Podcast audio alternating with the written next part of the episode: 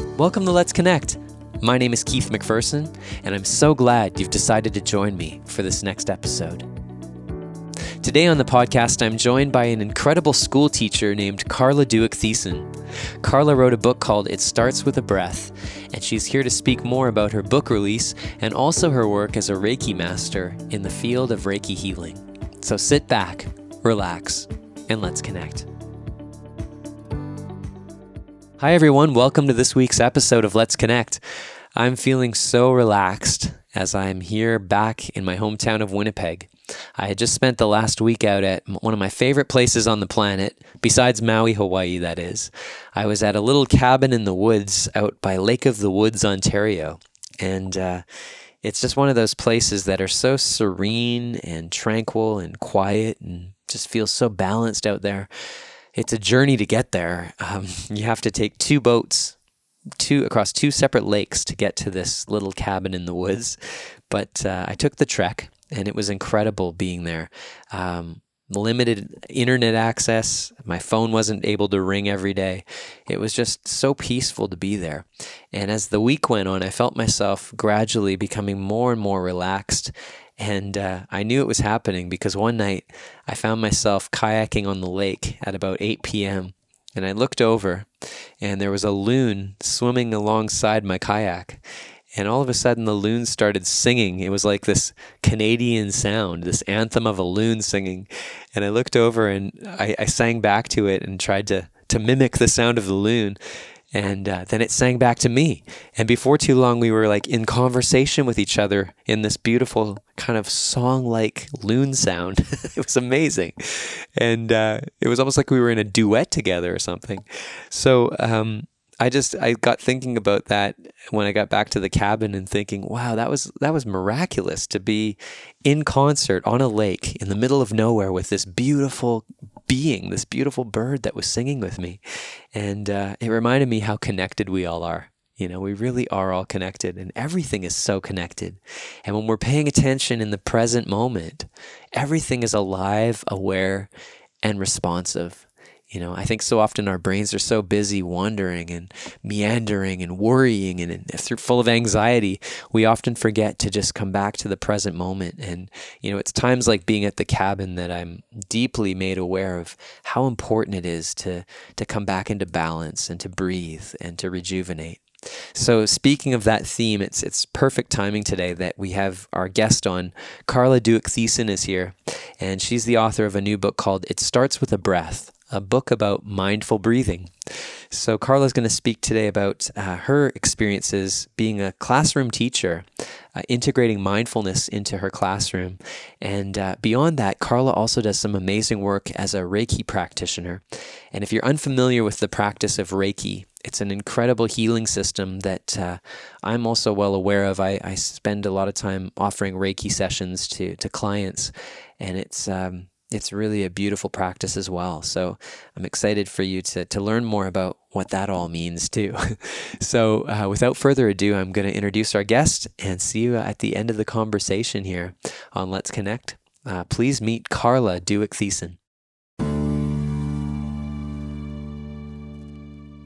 Well, I'm really excited to welcome you here onto the podcast, Carla, on Let's Connect. Thanks for being here today. I'm happy to be here and thank you for inviting me to talk about mindfulness and my book I wrote with my students and on Reiki. I love this book. I've been uh, reading it every so often. It sits on my coffee table at home, and it's called "It Starts with a Breath," a book about mindful breathing. And uh, it's so simple but profound. The the practice of mindfulness and having these reminders around my house has been so helpful. I um, I'm curious. How did you come across mindfulness practice in your own life? Well, when I was a child, as a student, I struggled with inattention. And I was one of those kids that was always daydreaming. I wasn't misbehaving, but I was distracted and missing a lot of the instruction. And uh, then as I became a, te- a teenager, um, the stress and anxiety that came with that and me not being as successful in school as I, I tried to be was really hard. And so I would get tutors and I would do lots of homework, but then as soon as the test came around, my mind would go blank and I would panic. And um, I would just be so overwhelmed. And, and I felt like it was so debilitating. And then one day I was listening to CBC television and I saw an interview with Kurt Browning. And he was a figure skater and he had repeatedly tried to do the quad during competition. He could always do it during practice, but during competition, you know, his mind would go blank. He would seize up. He couldn't do what he knew how to do. And um, finally, he, he sought some help on how to kind of some sports psychology help to get his emotions, get his thoughts on track. And so finally, at the 1988 World Olympics, uh, or World Figure Skating Championship, he landed it. And he shared about how the practice of breathing and visualization and cognitive strategies helped him in that moment to achieve his dream. And he was basically talking about mindfulness. Wow. And so a light bulb went off in my mind. It's like, oh, I don't have to be at the mercy of my fears and my anxieties. There are strategies to learn to manage them and help me accomplish my goals. So that was transforming in my life. Wow, that's incredible. I, uh, I mean, the practice of mindfulness to me, I, I often refer to Susan Kaiser Greenland, who is a children's author of mindfulness. Are you familiar with her by chance? Yeah. Yeah, she like talks about it being paying attention in the present moment with kindness to yourself, other people, and the world around you. And uh, that's right. I just totally hear you in this part about just dealing with the anxiety and stress. And it's just one of the best ways to combat that. Um, I know as well, part of your background, you've been teaching for over 25 years as a, a classroom teacher, uh, teaching kindergarten and grade one currently, it says on your book. And I'm just curious, like, when did you realize that mindfulness was an important part of teaching in the classroom? Well, as part of teaching teacher training, um, we have to learn how to provide a sense of stability and safety and security for our students. And so it's really important to be intentional and mindful about the choices that you make. And so as teachers, we we plan, we set objectives, we ask questions, we reflect, we evaluate, and then we give feedback. And all of these require mindfulness to be effective. And so when I first started teaching, I just tried to pack way too much in. And um, my kids were so busy and I was so frazzled. I'd be sweating by the end of the day. And uh, I, over time, I learned that more is less. And sorry, over time, I learned that less is more. Mm. And uh, you, you need to have that when you're teaching with intention to be more present in my interactions with students. Um, I notice more subtleties when I make time to be mindful and I can attend to their needs for. And when I'm relaxed and calm, my students are relaxed and calm. So it's powerful in the classroom setting. Wow. I, I just I heard a recently a statistic by Dr. Greg Wells. He was uh, sharing a stage with me at a talk, and he said that the average child these days receives more information in one week than their great great grandparents did in a lifetime. I couldn't believe That's so it. true. Yeah. Yeah. I, overstimulated. I, yeah. You, I mean, as a teacher, just on a side note, like what at that age of, of kindergarten, grade one, I mean, do you see it there happening at that age? For sure. Yep. Kids kids have um lots of issues they're dealing with at home and they're busy in so many activities and daycare and they're getting up early early and they're not getting home for supper till late and and you know families have kind of lost that connection around the dinner table and they pick up fast food before they go to the next activity and they're spending a lot of their day in the car or you know at a, at a activity and so you know there isn't that space to just run outside and play and explore and and to have that freedom wow. of creativity and expression. Yeah, I think it's just so amazing that you as a teacher are integrating this practice that might get overlooked otherwise by a child in their life because they're running from one activity to the next. So to integrate this into the school day must be quite quite profound for sure. Um, yeah. I'm curious, like some of the benefits that you've experienced as a teacher around this practice of mindfulness. Like, what, what are some of those? You know, it's a challenge to meet the diverse needs of my students because many of them do struggle to regulate um, and manage their behaviors and their emotions. And um, they don't always do things that are acceptable and they disrupt their learning and the learning of others. And, and that makes it difficult to establish meaningful connection and, and flow in the classroom. And a lot of the students struggle with attention and learning and impulse control. And uh, many of them also struggle with anxiety. I have, you know, three, four year olds who have separation anxiety when their parents leave, and that's completely normal for their age. But then I also have kids that come to school hungry or kids that parents are fighting and, and are getting a divorce. And, you know, that they pick up on what's going on in their house and that's hard for them to manage and they don't have the vocabulary at that age to know how to talk about it and how to ask for help and so um, a growing body of research from uh, including the work of the Harvard University Center for the Developing Child, has found that toxic stress really impedes a child's healthy development and it literally changes the structure in their brains that affect their capacity to learn. Wow. And also, the psychology um, Foundation of Canada reports that there's a 45% increase over the past 30 years in the amount of stress that children experience. And I think that harkens back to what you were saying about the amount of information that kids are getting, like their, their mm. brains are getting overloaded. And my students may be small, but they have huge emotions that really overwhelm them. And so it's my job as a teacher to help them succeed um, and give them tools so that they can manage these things. And so the practices of mindfulness that we have incorporated into the class uh, have really helped them to manage their anxiety and self regulate their behaviors more consistently. Hmm, wow, that's so interesting. I'm just curious on a side note, like, um, I don't want to put you too on the spot here, but just in regards to like, what does mindfulness look like in the classroom? Like, do you take them through formal uh, practices, or is it something that it's just a way of like showing up as a teacher how you're being? Like how do how does it actually look? Yeah, no, we definitely have um, lots of formal um, strategies that we do, and we practice what we call um, Mindful Monday. Hmm. And um, like I've been intentionally incorporating mindfulness and mindful practices in my classroom for about this last six years, wow. and it has totally transformed my classroom. Um, it's created a space to cultivate positive emotions. And research shows that when kids are mindful and have these skills, then it increases their ability to love and have compassion and kindness and generosity and connect with others. And so in my class, we start every Monday with what I call um, Mindful Monday, and I teach them a specific skill or breath strategy.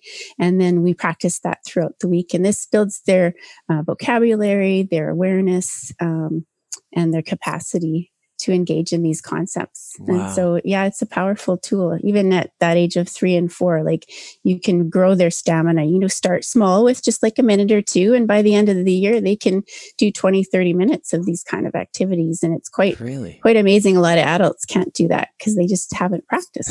it's so true. I like sometimes lead corporations through mindfulness practice and like their attention span is less than a minute. I'll say, close your eyes. And they're like, why are we closing our eyes? you know, it almost feels like I'm teaching. Feels like forever. Yeah, it feels like I'm teaching kindergarten, but to adults. It's funny. Yeah, but wow. mindfulness can be cultivated and strengthened over time, and it's through that daily practice that they build their stamina and they enjoy what they're learning and they like sharing it with others. And um, you know, it typically involves having an anchor and uh, something that can focus their attention. So I often use tools like um, teddy bears or bubble wands or um, wow. sensory things and um, yeah squishy balls. There's lots of little toys and tools we can use to help focus their attention. Yeah this whole idea of anchoring is so powerful. I mean um, this idea of keeping your attention in one place versus you know the shiny object or you know the scattered mind that wants to go everywhere. It's just like to to zero in on that one particular like you say yeah. toy or the the breath. I mean the title of your book it starts with a breath. Just to to watch the breath that that can be a real tall order even for adults as you're saying. So yeah. it's incredible. But we carry it with us so it you know it's easy to tap into our breath. Absolutely absolutely. It's like a built-in anchor system that we have which is kind of cool I'm I'm curious. Uh, your students, do they have a favorite um, mindfulness? Like, do they are they like Miss Thiessen, I want you to, I want you to do this, or Miss Carla, I want you to do this particular activity. Um, yeah. So um, we have what's called five star breathing, and so they hold out their hand and they trace their finger. Okay. And they start at the base of the wrist by the thumb, and they trace it up, and they breathe in and they trace the thumb down and they breathe out. And then they trace the pointer finger in and breathe in, and they trace the pointer finger down, they breathe out, and they continue that with all the fingers breathing in, breathing out. Oh, that's great. Breathing in, breathing out.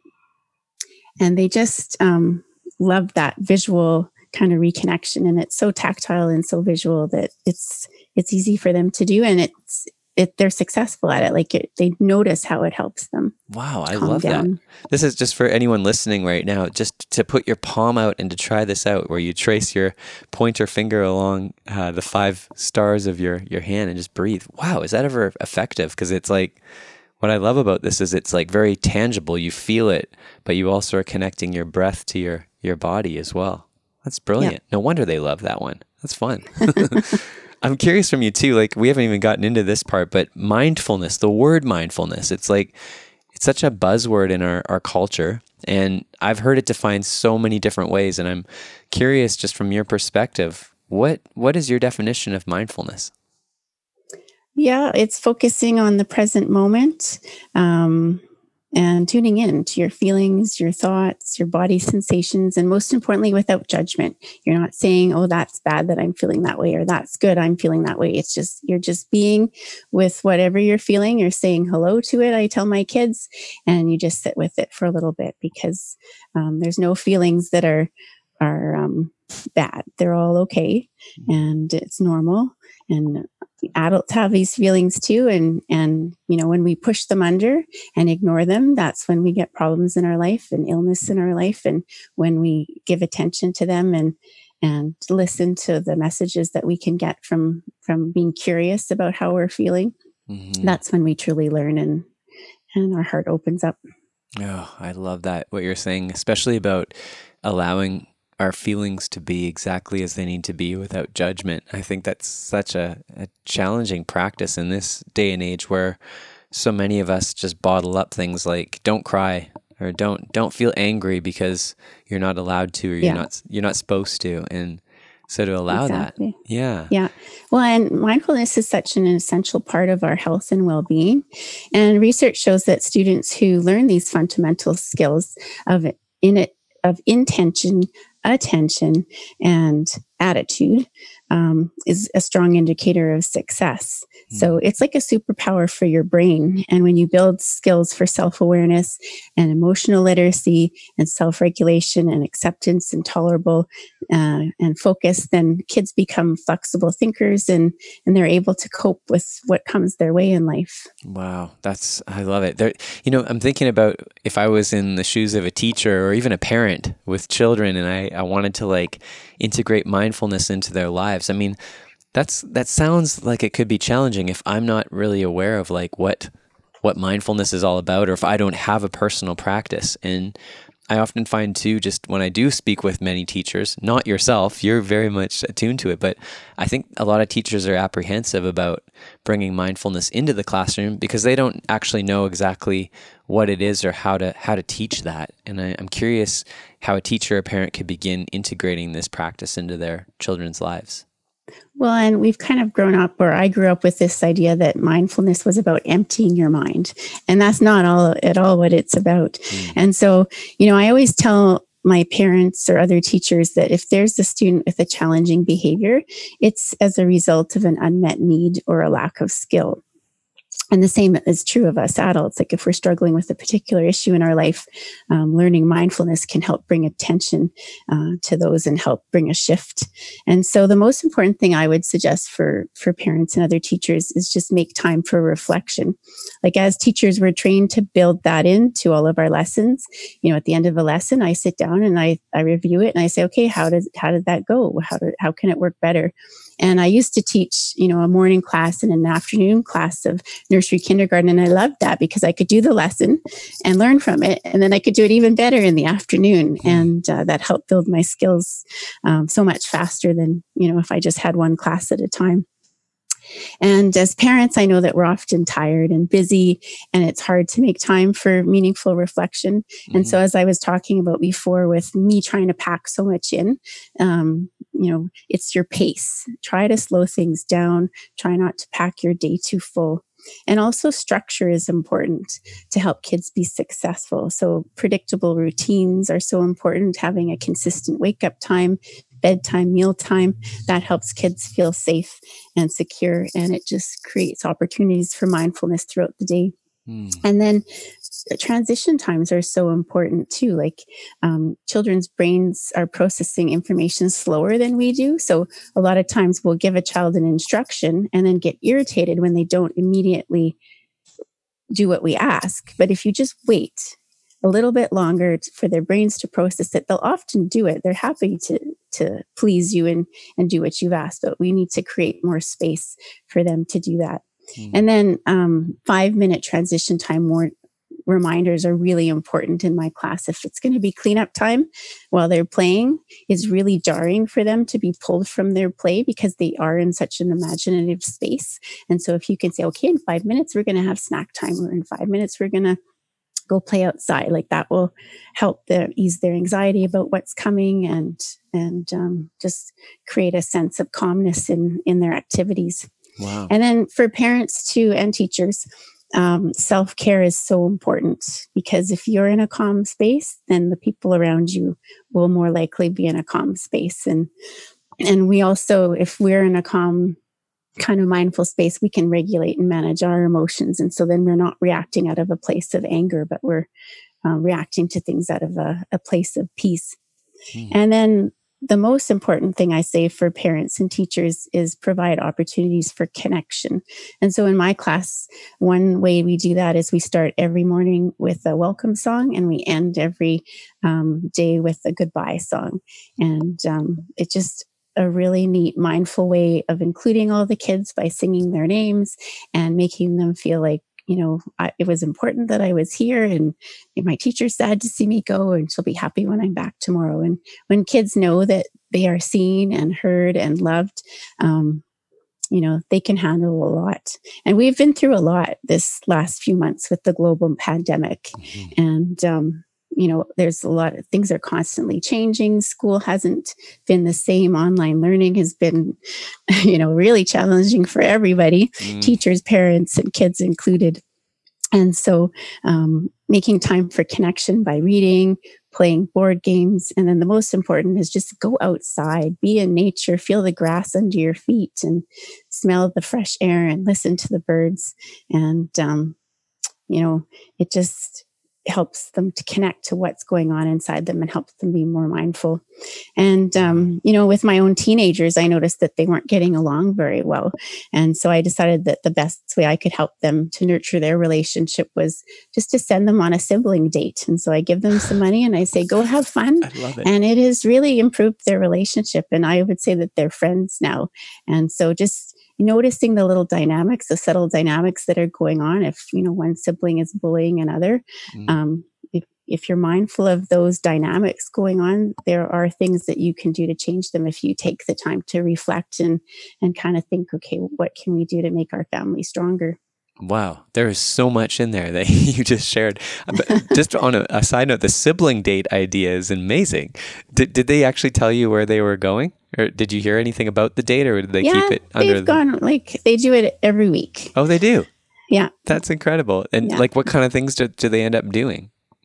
Um, well, they've gone to Dairy Queen when pre uh, COVID, they went for, to movies and they've wow. gone out for dinner and, and, uh, yeah. That's just, great. They, like, enjoy being together. I feel like as an adult, I want to incorporate sibling dates into my life with my brothers because I don't get to see them as much as I'd love to now, and that just well, triggered that for that's me. That's part of being intentional and you know cultivating those relationships and yeah. making time. Yeah, it's, it's it, important. This practice is so all encompassing in so many ways because I'm hearing you speak about like just in what you were saying so many different dynamics involved of the like wanting to be seen and to be seen I mean that in itself is just so powerful I there's an old African greeting that I was taught where two people look in each other's eyes and they they look deeply into the eyes beyond all the stuff that separates us and one person says I want to be seen and the other person looks and once they actually kind of see underneath all the noise that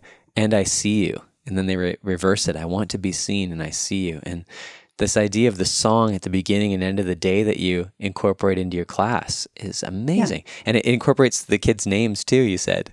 Yeah. Is it always yeah. the same song or is it a, a no, different? We have a few different ones that we do, but wow. it's, you know, if we forget, it's a big deal. They make sure we we do it every day. That's the amazing. other message that's really important, I think, to tell kids that, you know, it's okay to make mistakes and that you are enough. You know, Mm. whether you have screwed up, we'll start again. Yeah. You are enough and it's okay. Oh, I, I have that written up on my wall. You are enough, and it's okay to fail because I think it's a, a long, lifelong message too. What you're saying there, and wow, Well, I oh, want to be, that's how we learn. I want to be like a fly we- on the wall in your classroom. we don't learn if we don't fail. It's it's through the trials and and the tribulations in our life that we gain our understanding of the world around us. So, you know, failure is an important part of life. wow, Embrace it. what a great message to be sharing with your students. That's incredible. I uh, speaking of messages with your students. I mean, this back to this book that you've written. Um, I love it. It incorporates. If if you haven't read this book yet, it starts with a breath. A book about mindful breathing. Um, there's just some some great pictures in here and um, very simple but so essential pieces around mindfulness. I'm curious, like, how did this book and project come about? So, as part of teaching mindfulness to the class, we learn about how to tame our emotional brain and we learn about our three parts of our brain and we learn how, you know, when things happen in our emotional brain that take over, it kind of creates this false alarm that we're uh, in trouble and the dinosaur's chasing us and he's going to eat us. And Mm. even though he's really not. And so it's teaching our kids about flight and fight and how to be aware of, of when they're in a stress state. And um, I train them how to how to calm their brain um, and make better choices. And and so mindfulness gives us this choice and the freedom to choose how we respond instead of just kind of reacting reacting from a, a primal kind of uh, arousal. And so, um, some of the ways we train our brain in my class is by breathing intentionally.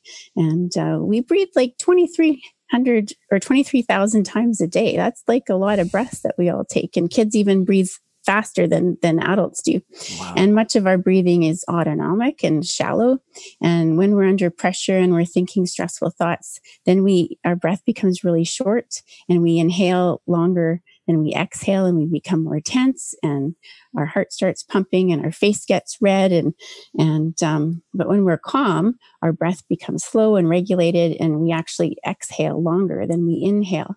And that's because the breath stimulate, stimulates the vagus nerve Mm. and the vagus nerve is what communicates the motor and sensory impulses to every organ in our body and our central nervous system. And so the vagus nerve is listening to the way we breathe and it sends the brain and heart whatever message our brain, our breath indicates. So when we breathe rapidly, then our body gets ready to fight or flight or flee. And when we breathe slowly, then our body's demand for oxygen reduces and our heart rate drops and we just relax. And so practicing mindful breathing is a really simple and practical uh, life skill that will calm our nervous system. And so when you do that, it helps the kids with self-regulation and attention and positive well-being. And so my my students have benefited a lot from these skills, and they really want to share it with others. And so. Um, we were asked to present at assembly something that we were learning. And so I wrote just a little poem and I took a picture of the kids acting out the poem and I put it up on uh, PowerPoint and, and uh, that's how the book started. And then um, I, thought, well, why don't we were learning about trees and paper as part of the curriculum. And I thought, well, why don't we learn how a book is made? And we'll actually make a little book for each kid as kind of a year end gift for the celebration of our learning. And so we made 50 copies and, and each kid got one and their grandparents got one and uh, but then the response was from that was overwhelming and suddenly other teachers wanted them and clinicians wanted them and friends wanted them. So then i printed another 500 last fall. Wow. and uh, so we were on the bestseller list at mcnally so that was really really fun. And there's just like a few copies left in bookstores. I i have one that is mine and that's all i have left on my shelf Incredible. and um, then when I, I knew everything was shutting down to COVID and kids weren't at school anymore, I just I could sense how you know, everyone's anxiety levels were rising and um, there was just so much uncertainty. And I thought, you know, I got to share this message about mindfulness with more people. And so I just made a, a, read aloud book and posted it on YouTube, and so that people all around the world could hear that message about how it starts with the breath, just how you can kind of recenter and, and find peace and calm just through your breath. Wow, that is amazing. It's amazing that this idea of a book started from a school assembly or like a little project yeah. in your classroom and it's it exploded to reach so many more hundreds of people at this point. Um, magical things happen in school, I, I, find. I just, I'm taken back to being in the seventh grade and I mean, becoming a, a musician for the first part of my life and still playing. That all started from a, a, a, French project that I was failing in grade seven. And I went to my teacher in tears. I was like, Can I do something to get my grade up? And uh, the next thing I knew, I was in the school gymnasium at a school assembly playing, yeah. mu- playing The Cat Came Back uh, and singing a song in French. And uh, one thing led to the next. I was like, this is what I want to do for a you career. To be on the stage. That's yeah. amazing. but it's just like incredible the the power that comes from education and being in the school system and these projects that come out of there are just so brilliant. You know, meeting teachers that um, help their students learn how to make recordings or how to paint or you know, it's amazing. It's like the um, incubation period for these genius the creativity. minds. Yeah, it's so exciting. Wow. I love it. I um I want to encourage people to get this book, and I'll I'll put a, a link in the the show notes to uh, the details of all of that. But I want to switch gears a little bit because beyond the teaching and the mindfulness work that you do, I I also have come to know that you're a, a Reiki practitioner, and um, I, I'm imagining some listeners may have heard of Reiki, but a lot of them may not know what Reiki is, and uh, I, am well familiar with it as I also am a Reiki practitioner, but an incredible healing system that you use. And I'm just curious your your backstory about how you got into Reiki. Well, and I have to say that this book would never have come about without me getting involved into Reiki because Reiki has totally transformed my life in the way that I see the world. And it's it's just sparked this creativity in me that I just never really made time for. And so um, it's been really neat.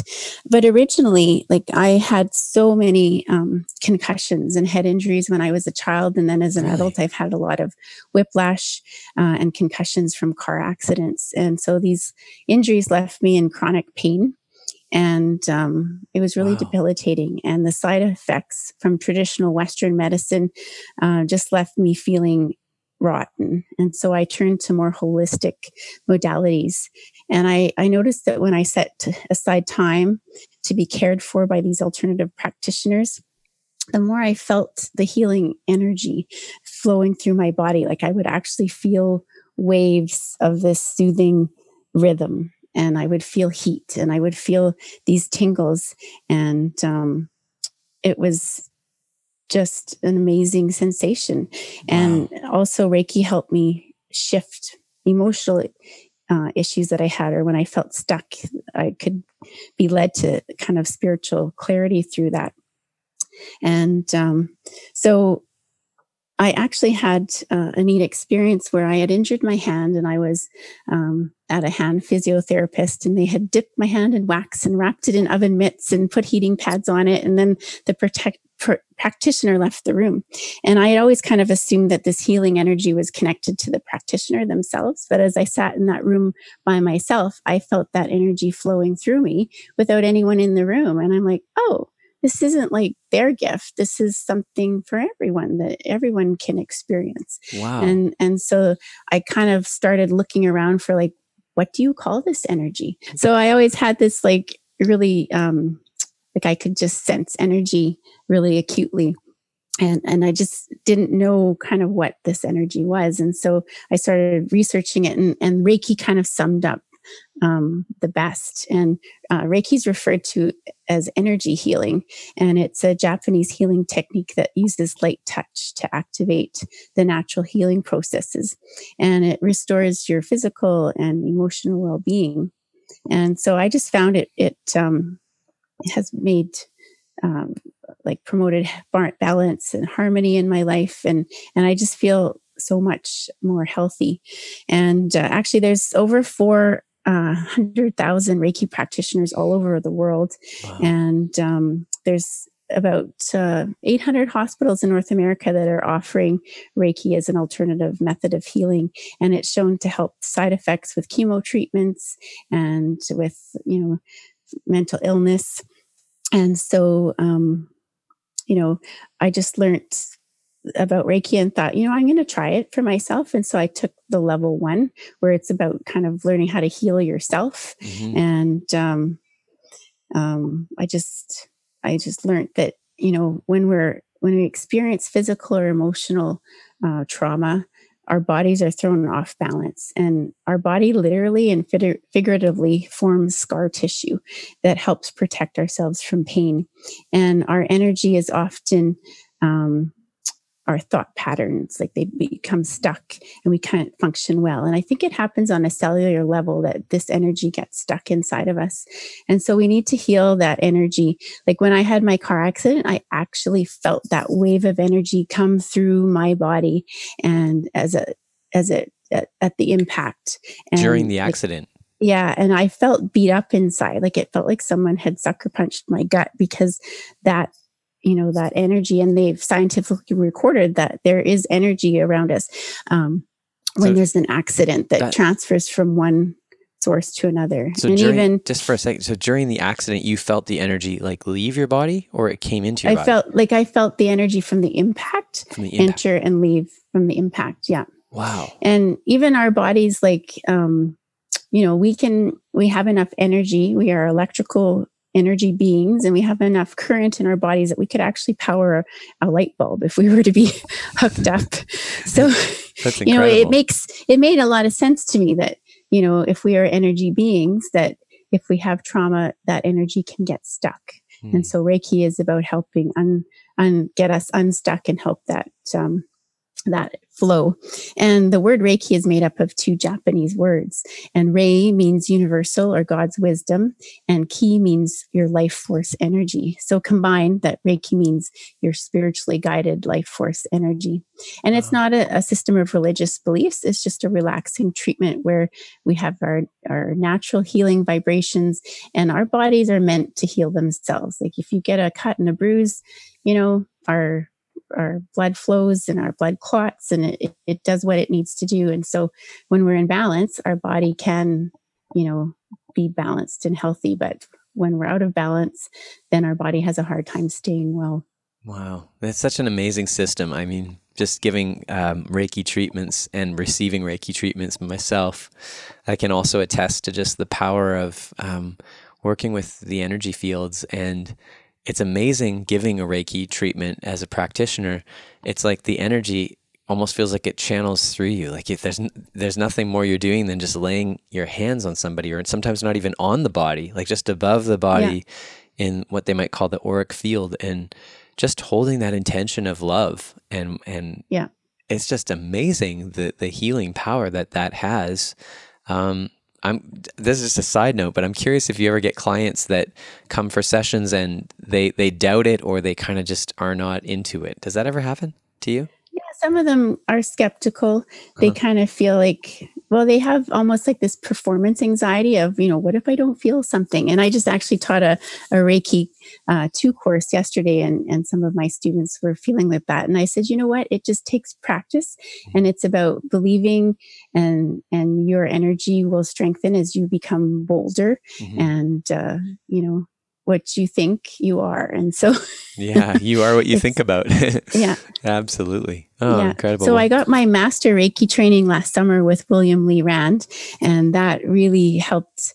Um, me become more in tune with that energy and now I, I can teach others and i find that when i'm giving reiki treatments like what you were saying the energy flowing through you like it's just as healing for me as it is for my clients like i i leave every session that i do feeling energized and and light and it's just a beautiful gift. Mm-hmm. can anybody give or receive reiki? Is there any like I, people that are listening might be curious about the process of how do you how do you learn how to get into this?